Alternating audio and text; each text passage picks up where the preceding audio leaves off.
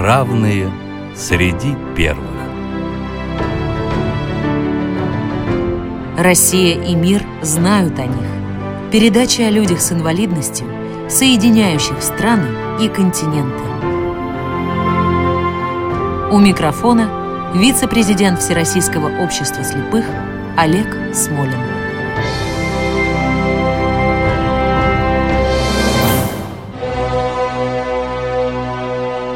Здравствуйте!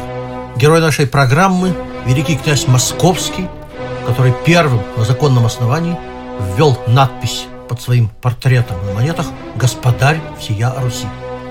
Не знаю, разделял ли он кредо Александра Дольского «Летать и падать я хочу, и вновь летать сквозь силу притяжения», но жизнь его этой формуле вполне соответствовала. Весь век он боролся за возвышение Москвы с Ордой, с Великим княжеством Литовским, с другими русскими князьями, много раз терял трон и вновь на нем восстанавливался, а сын его стал одним из самых выдающихся политических лидеров России. Короче, наш герой – князь Василий II Темный. А говорить мы о нем будем с гостем, с удовольствием представляю. Борисов Николай Сергеевич, доктор исторических наук, профессор, и не просто профессор, а заслуженный профессор МГУ имени Ломоносова, заведующий кафедрой исторического факультета МГУ. Здравствуйте, уважаемый Николай Сергеевич. Добрый день. Николай Сергеевич, давайте начнем, как обычно, с эпохи Василия II.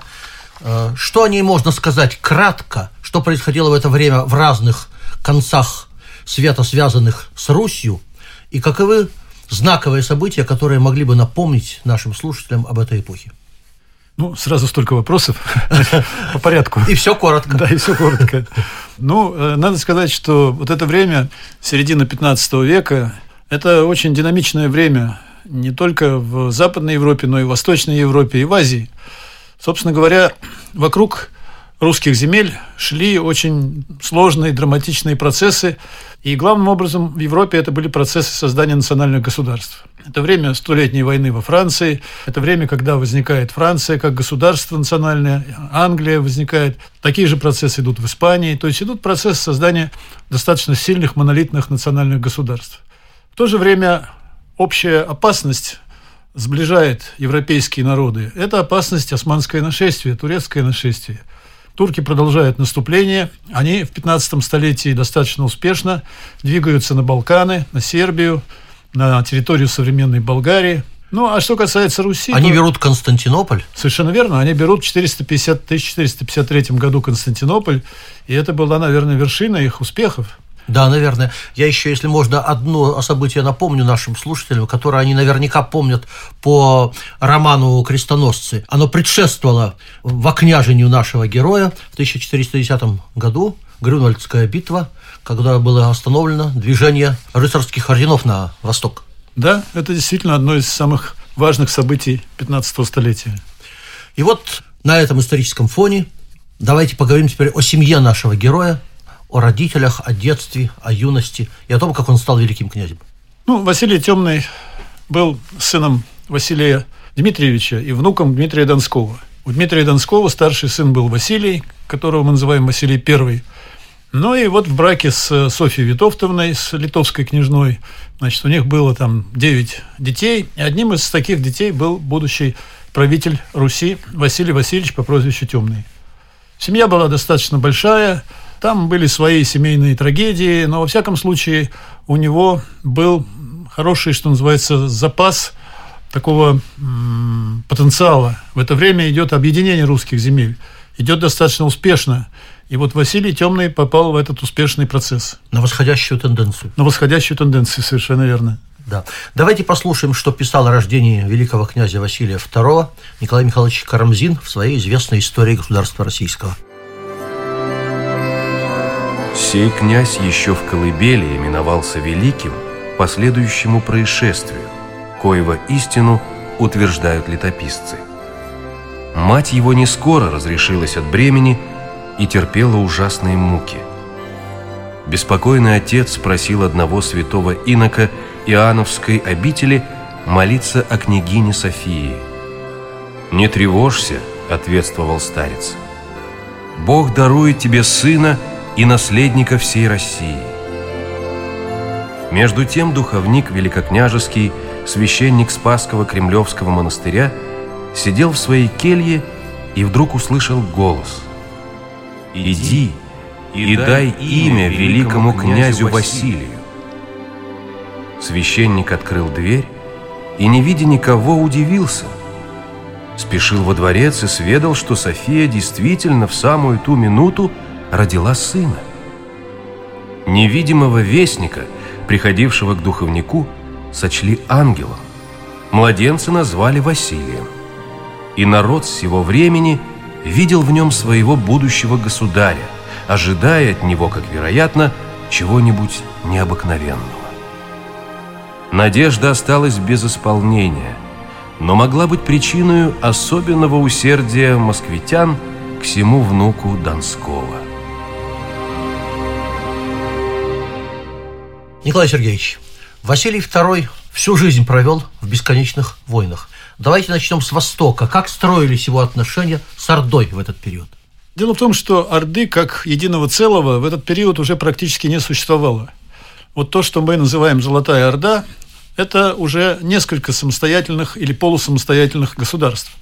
Орда распадается на Волжскую Орду, или еще ее называли Большую Орду, на Казанское ханство, на Крымское ханство – и вот с этими осколками, но осколками крупными, мощными, а, приходилось Василию Темному выстраивать отношения. А кроме того, в степях не было единой власти, поэтому очень много было просто мелких осколков Золотой Орды, то есть отдельных каких-то военных отрядов, которые периодически нападали на русские земли, и надо было с ними тоже держать надежную оборону. Надо сказать, что если вот мы посмотрим летописи, то в среднем каждые 10 лет, наверное, какое-то страшное нашествие на Москву Орды. Или Орда, допустим, там какого-нибудь Улу Мухаммеда. Или Орда там сына Улу Мухаммеда, там какого-нибудь царевича Касыма. Или еще что-то. Постоянно вот эти вот осколки Золотой Орды, они, конечно, живут грабежом, потому что русские земли более богатые, более развитые были в культурном отношении, чем степь. И надо было держать берег, как тогда говорили, берег – это южная граница. Южная граница, прежде всего, московских земель, но сюда входили и рязанские земли, входили и земли юго-западные. И вот держать эту южную границу, это значило постоянно иметь там войска, постоянно иметь там разведку, наблюдение за степью. То есть это очень сложная задача. Но и Василий Темный так я бы сказал, на 4 балла справлялся. На 4 балла или да. 4 с минусом. Потому что он то побеждал, то иногда проигрывал. Совершенно верно. Кстати, него... а как он попал в плен? Ой, это, вы знаете, такая грустная история, да он выступил с московским войском в сторону Владимира, потому что знал, что ожидается набег казанских татар, а к этому времени уже хан Улу Мухаммед там устраивается, значит, на Волге. И вот, чтобы отразить это грядущее нашествие, он выступил к Владимиру и дальше собирался идти к Нижнему Новгороду. Но московская разведка тут плохо сработала. На самом деле татары были уже совершенно близко под Суздалем.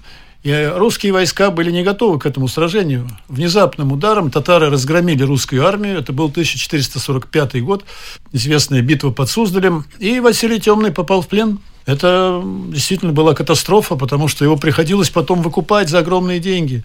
И все трагедии, которые были с этим связаны, все были связаны вот с таким военным промахом. За огромные деньги и так называемые кормления, как я помню. Совершенно да? верно, да. И ордынцы требовали, чтобы им предоставляли в кормление русские города, то есть право собирать дань в русских городах. Фактически это было восстановление иго. Но все это продолжалось недолго, потому что в реальности, конечно, русские земли уже были достаточно сильны для независимости. Николай Сергеевич, Василий II был сыном Софьи Витовтовны, как вы уже говорили, единственной дочери великого князя литовского Витовта. Помогло ли это ему строить отношения с княжеством литовским? Пока был жив Витовт, а Витовт умер в 1430 году, 30-м, да, то фактически у Москвы с Литвой были очень дружеские отношения – и сначала Софья Витовтовна, когда Василий был еще маленьким, а потом уже подросший сам Василий, периодически ездили, встречались с э, Витовтом, обсуждали с ним какие-то общие проблемы. И таких вот острых конфликтов с Литвой не было, просто потому что это были близкие родственники. И когда Василий I писал завещание, отец Василия Темного, то он поручал заботу о своем сыне, о Василии Темном, именно Витовту. То есть он просил Витовта в случае чего поддержать внука, потому что Василий Темный был внуком Витовта. В общем, это все для Москвы было очень полезно. То есть в данном случае стратегия династических браков, она себя оправдала? Совершенно верно. Хорошо, Николай Сергеевич. Ну, а теперь, наверное, главная линия. Борьба за власть на Руси. Кто были главные противники Василия II? Как менялся расклад сил? Как развивались события? Здесь была очень сложная такая династическая борьба, подробности которой мы не знаем, потому что летописи этого времени очень плохо сохранились. Середина 15 века – это, знаете, такой упадок летописания, поэтому наши знания все очень пунктирные, пунктир такой. Но если говорить коротко, то суть была в том, что существовало завещание Дмитрия Донского – и в этом завещании было не совсем понятно написано, кто же все-таки должен быть наследником. То ли брат, то ли сын. Сын старший Василий I, а брат это Юрий Звенигородский. Юрий Звенигородский говорил, что завещание надо понимать так, что если умрет Василий I, то тогда престол переходит к Юрию Звенигородскому, следующему по очереди брату. А, значит, сторонники Василия Темного говорили, что нет, завещание надо понимать так, что если умрет Василий I, то престол должен перейти к его сыну, то есть к Василию II Темному. По прямой линии. По прямой линии, да. И вот московская аристократия разделилась на две, можно сказать, партии. Сторонники Юрия Звенигородского и сторонники Василия Темного. Конечно, дело было не только в завещании Дмитрия Донского, там были сложные очень отношения, имущественные отношения, политические, такой вот узел, знаете, сплетенный. Но результат был в том, что московская аристократия раскололась и началась вот своего рода гражданская война. И она продолжалась 28 лет. Вот то затихая, то опять разгораясь, начиная с 1425 года, когда умер Василий I, и до 1453 года, когда Шемяка, последний участник этой борьбы, умер в Новгороде. Вот 28 лет шла гражданская война в России. Там, как я помню, бывало, что из Москвы Василий Темный вынужден был перемещаться Коломну, например, да? Да, О, да. Он был вынужден из Москвы просто бежать, попросту говоря, потому что войска Юрия Звенигородского шли на Москву. Василий Темный был неудачливым полководцем, вы знаете, он как-то все время проигрывал по большей части, по крайней мере в молодости. И он должен был бежать. Сначала он уходил в Коломну, потом в Новгород, потом в Нижний Новгород. Тут такие были драматические всякие повороты. Ну а теперь Давайте поговорим о том, когда и почему наш герой получил прозвище «Темный» и, собственно, стал героем нашей программы. И почему в истории Московской Руси 15 века оказалось два Василия с почти одинаковыми кличками «Темный» и «Косой». Вы знаете, да, это интересный исторический вопрос. Дело в том, что Василий Васильевич был человеком очень противоречивым. То есть в нем переплетались самые разные качества. Он был временами очень храбрый, а временами очень робкий. Временами он был очень, так сказать, проницательным, а иногда допускал какие-то элементарные ошибки. Человек, который был буквально вот соткан из противоречий. Так вот, он попался в плен, и это полбеды. Но беда в том, что выкупать его нужно было за огромные деньги. И вот его соперники, его двоюродный брат Дмитрий Шемяка, он решил воспользоваться этим, он поднял мятеж – Народ был недоволен, конечно, такими громадными платежами и, по сути дела, восстановлением иго, вот о чем мы уже говорили. Народ был возмущен. Пользуясь этим, Дмитрий Шемяка совершил переворот. Захватил Василия Темного во время богомолья в Троице-Сергиевом монастыре, привез его в Москву и стал думать, что с ним дальше делать. То есть просто убить его. Это было бы ну, преступлением. Все-таки эта история Бориса и Глеба у всех была в памяти. Поэтому вот выбрана была такая византийская казнь. Его ослепили. Его ослепили, рассчитывая, что таким образом он выйдет из политической борьбы навсегда. Но в то же время нельзя будет их упрекнуть, что они убили своего двоюродного брата Дмитрия Шемяка, значит, там и Иван Андреевич Можайский. И вот это все, значит, произошло в феврале 1446 года. И вот с этого времени и до конца своих дней он становится тем, кем мы его обычно помним в истории, Василием Темным. Ну и что, сломился он от э, этого события? Можно сказать, от такой почти казни. Вы знаете, да, летописи полны страшных вот этих рассказов, как э, его казнили, значит, как он бился, пытался вырваться. Но он удержался, вы понимаете. Конечно, какое-то время, наверное, он был совершенно выбит из э, жизни, но постепенно он как бы поднимается. Он опять начинает борьбу. Он видит, что очень много людей его поддерживают, много людей ненавидят его соперников – И он начинает такую довольно хитрую политическую игру, военно-политическую даже, я бы сказал, игру с целью вернуться на московский престол.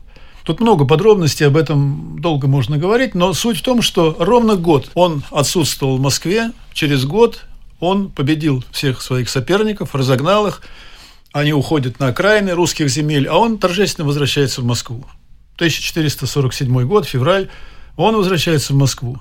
И с тех пор уже и никому ее не уступает. И с тех пор никому не уступает. И до своей кончины в 1462 году он остается великим князем московским. Но при этом, замечу, уже в 1948 году он назначает соправителем своего старшего сына Ивана. И фактически складывается такое вот двоевластие своего рода. Отец и сын правят. Василий Темный правит вместе с будущим Иваном Третьим – Иван III родился в 1440 году, значит, ему было всего 8 лет, когда он начал... Формально соправитель. Формальный соправитель. Но дело в том, что он помогал отцу. Ведь, конечно, Василию Темному трудно было какие-то вот чисто, так сказать, физические вопросы решать. Ну, в тот же поход ехать там на Устюг, например, на Великий. Он ездил, но сын везде был рядом. И вот это очень важно отметить. Почему? Потому что Иван III, когда стал правителем, то он уже имел огромную школу. Он вместе с отцом уже прошел все, что надо было знать правителю. К этому мы еще вернемся. Николай Сергеевич, можно ли, как э, было в свое время, рассматривать вот эту гражданскую войну как борьбу между Москвой и Тверью за главенство, за лидерство, продолжение борьбы? Вы знаете, Тверь в этой всей истории занимала очень осторожную позицию. То есть э, в это время в Твери был очень мудрый, я бы сказал, такой правитель, князь Борис Александрович Тверской, который понимал, что разворачивать опять войну, ну, так сказать, бесполезно. Все равно Тверь в конце концов проиграет, и только потери будут большие. Поэтому он занял позицию нейтралитета. То есть он не помогал особенно ни Василию, ни Дмитрию Шемяке. Но потом настал момент, когда нужно было решать все-таки, с кем он. Потому что когда Василий Темный был ослеплен, то он, чтобы вернуться в Москву, нуждался в военной помощи. И он обратился к Тверскому князю, к Борису Александровичу, с просьбой дать ему солдат, дать ему пушки, чтобы он мог идти на Москву. И тот сказал, хорошо, я дам тебе то, что ты просишь, военную поддержку, но с одним условием. Моя дочь должна стать женой твоего сына старшего Ивана. Мы должны породниться, чтобы вот эта вражда Москвы и Твери, чтобы она исчезла окончательно. Ну и Василий Темный на это согласился. И вот первым браком Иван III был женат на Тверской княжне Марии Борисовне. Ну вот видите, опять удачный династический брак. Совершенно верно, удачный династический брак. Но он, как бы вам сказать, он был удачный, но он таил в себе одну такую вот как бы трещину, которая в будущем дала о себе знать, потому что все-таки Мария Борисовна Тверская оказалась в Москве в таком ну, враждебном окружении. Ее отравили, в конце концов остался старший сын Иван Молодой, ну и потом второй брак Ивана Третьего, Софья Палеолог. В общем, завязывается драматический узел борьбы между двумя семьями. Первой семьей, то есть сыном Иваном Молодым и детьми от Софьи Палеолог. Ну что ж, а, вы уже отчасти об этом говорили, Николай Сергеевич, и все-таки, что бы еще можно было сказать о личных качествах Василия Третьего, кроме того, что он был, э, скажем так, не всегда удачливым воином? Вы знаете, у него очень а, все-таки какой-то был тяжелый характер. Он был жестокий человек. И наши летописцы время от времени так вот с возмущением описывают какие-то жестокие казни, которым он подвергал своих противников.